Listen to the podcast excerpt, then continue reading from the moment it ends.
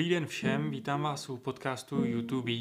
Dnes si budeme povídat o počátcích zvuku ve filmu. Každý z nás určitě někdy viděl nějaký němý film, tak mě zajímá, jak to je se zvukem ve filmu. Ano, na počátku kinematografie se skutečně zaznamenával jen obraz. Na záznam zvuku nebyla ještě vyvinutá vhodná technologie. Většina němých filmů byla doprovázena zvukem až během promítání v kinech. Mohlo jít o mluvené slovo, tedy o přítomnost vypravěče, o zvukové efekty, kterých se dosahovalo pomocí nejrůznějších nástrojů, o doprovodné představení živých herců nebo o živou hudbu. Co konkrétně si máme představit pod pojmem živá hudba? To na pódiu seděl pianista nebo snad celá kapela? Vlastně jste to pěkně schrnul. Hudební doprovod to je velký pojem od klavírního či varhaního doprovodu až po velký orchestr. Zvukové efekty se přibližně shodovaly nebo se aspoň snažili se shodovat s děním na plátně. A jak to tedy bylo se zvukem tak, jak ho známe dnes? Co mu všechno předcházelo? Ušetřím vás podrobností a nebudu vyjmenovávat všechny pokusy, které filmaři vyzkoušeli. Pravdou je, že od samých začátků filmu se vynálezci snažili spojit obraz s mechanicky reprodukovaným zvukem, obvykle zaznamenaným na fonografu. To byl předchůdce dnešních CD přehrávačů nebo gramofonů. Tyto pokusy nebyly až do poloviny 20. let válně úspěšné, zejména proto, že bylo obtížné synchronizovat zvuk a obraz, a také proto, že zesilovače a reproduktory byly pro hlediště kinosálů nevhodné. Od kdy tedy můžeme skutečně mluvit o zvuku ve filmu? Nástup synchronizovaného zvuku se zpravidla datuje rokem 1927. Konkrétně připadá na datum 6. října. Tehdy měl premiéru film jazzový zpěvák režiséra Alana Crosslanda. Převážná část scén měla jen hudební doprovod, ale ve čtyřech scénách tehdejší hvězda Al Jolson dokonce krátce promluvila. Wait a minute, wait a minute, you ain't heard nothing yet. Wait a minute, I tell you, you ain't heard nothing. Zvuk byl synchronizován s filmem speciálním technickým zařízením. Byl však stále ještě zaznamenáván mimo filmový pás. Úžasný úspěch filmu naznačil, že by zvuk mohl být něčím více než jen lacinou reprodukcí jevištních výstupů a hudby. Společnost Warner Brothers vyrobila ještě několik částečně mluvených filmů. První úplně mluvený snímek světla New Yorku se stal roku 1928 dalším hitem. A co bylo dál? Jak to pokračovalo? Objevování a rozšiřování zvukové techniky probíhalo v různých zemích různým tempem. Vynořila se řada systémů i technických patentů, které si navzájem konkurovaly. Snahou bylo zaznamenat zvuk přímo na filmový pás, aby byly obraz a zvuk synchronizovány. Příchod zvuku měl především ekonomické a technické důsledky, ale měl i vliv na styl. Někteří kritici i režiséři se zvuku obávali, že scény, ve kterých jsou rozsáhlé dialogy, naruší plynulost filmu. Většina filmařů si však brzy uvědomila, že pokud je zvuk používán s fantazí, stává se ceným zdrojem různých nových stylů. Například významný režisér Alfred Hitchcock v roce 1933 poznamenal na adresu rozdílu mezi hudebním doprovodem němých filmů a hudbou zvukového filmu toto. V dobách němého filmu mě nesmírně zajímal vztah hudby a filmu a vždycky jsem věřil, že příchod zvuku bude pro film velkou příležitostí. Lidé, kteří tvoří film, mají konečně úplnou kontrolu nad hudbou, která film doprovází. Od teď bylo možné ovládat kombinaci zvuku a obrazu už během natáčení. A to byl významný zlom v kinematografické tvorbě. To máme Ameriku, jak to bylo jinde na světě.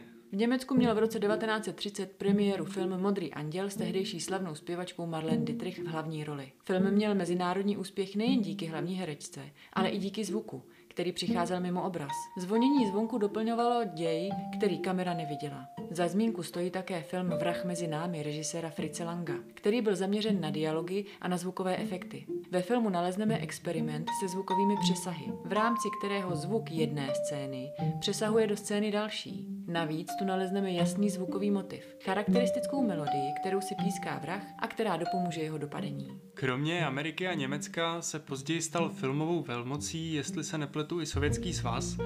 Jen to komunisté vzali tak jako spoustu věcí po svém. Jaká byla situace tehdy tam? Sovětský svaz se snažil o vlastní výzkum filmového zvuku. Technicky se jim ale moc nedařilo.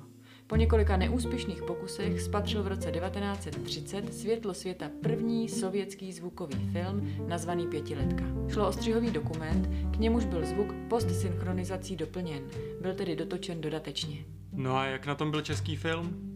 První český zvukový film se jmenoval Tonka Šibenice. Režisér Karel Anton ho původně natočil jako film němý.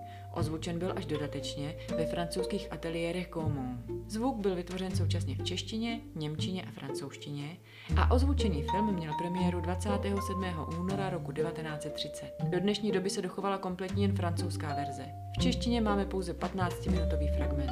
Protože byl film natáčen jako němý a teprve dodatečně ozvučen, pokládá se za skutečně první český zvukový film dílo úrovně o poznání nižší. Tím byl český film německého režiséra Friedricha Fehera, když strunil kají. Před diváky se v pražském kině Alfa tento film poprvé objevil 19. září roku 1930.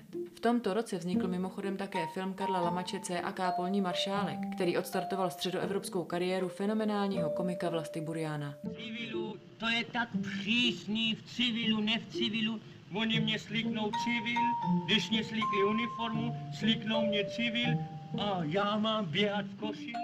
Kromě češtiny byl natočen i v německé a francouzské verzi. Dá se říci, že zvuk výrobu filmu zjednodušil?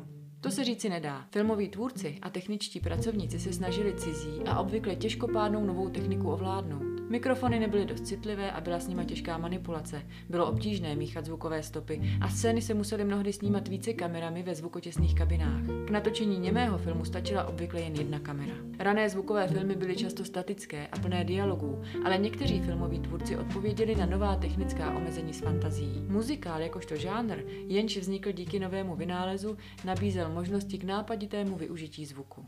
Pozitiva nástupu zvuku filmu jsou už poměrně jasná, ale tak si říkám, když byl film třeba německy a promítal se v Česku, nebyl to trošku problém? Přeci jen ne každý uměl německy. Kromě technických problémů šlo především o problémy sociální, a to především v souvislosti s jazykovými bariérami. Němému filmu rozuměli diváci na celém světě. V některých zemích nereagovali diváci na příval cizích jazyků tolerantně. Přítomnost mluvené řeči totiž akcentovala národní status filmového díla. V Československu docházelo ve 30. letech k demonstracím proti promítání německých filmů v kinech. V roce 1930 bylo celých 35% uváděných filmů v Němčině a to si mnozí lidé u nás vysvětlovali jako pokus o postupnou germanizaci českého národa. Dabování filmů vznikalo postupně. V počátcích zvukového filmu se buď hned vyrobilo více jazykových verzí, nebo diváci sledovali film v cizím jazyce. Nicméně produkce zvukových filmů brzy převálcovala výrobu filmů němých. Výroba filmů se zvukem byla sice přibližně čtyřikrát dražší. Zvukové filmy ale přitahovaly čím dál více diváků a ekonomické hledisko brzy promluvilo jasně v jejich prospěch. Výroba němých filmů tak na začátku 30. let v tichosti ustala a zvuk se v kinematografii na dobrou sílil.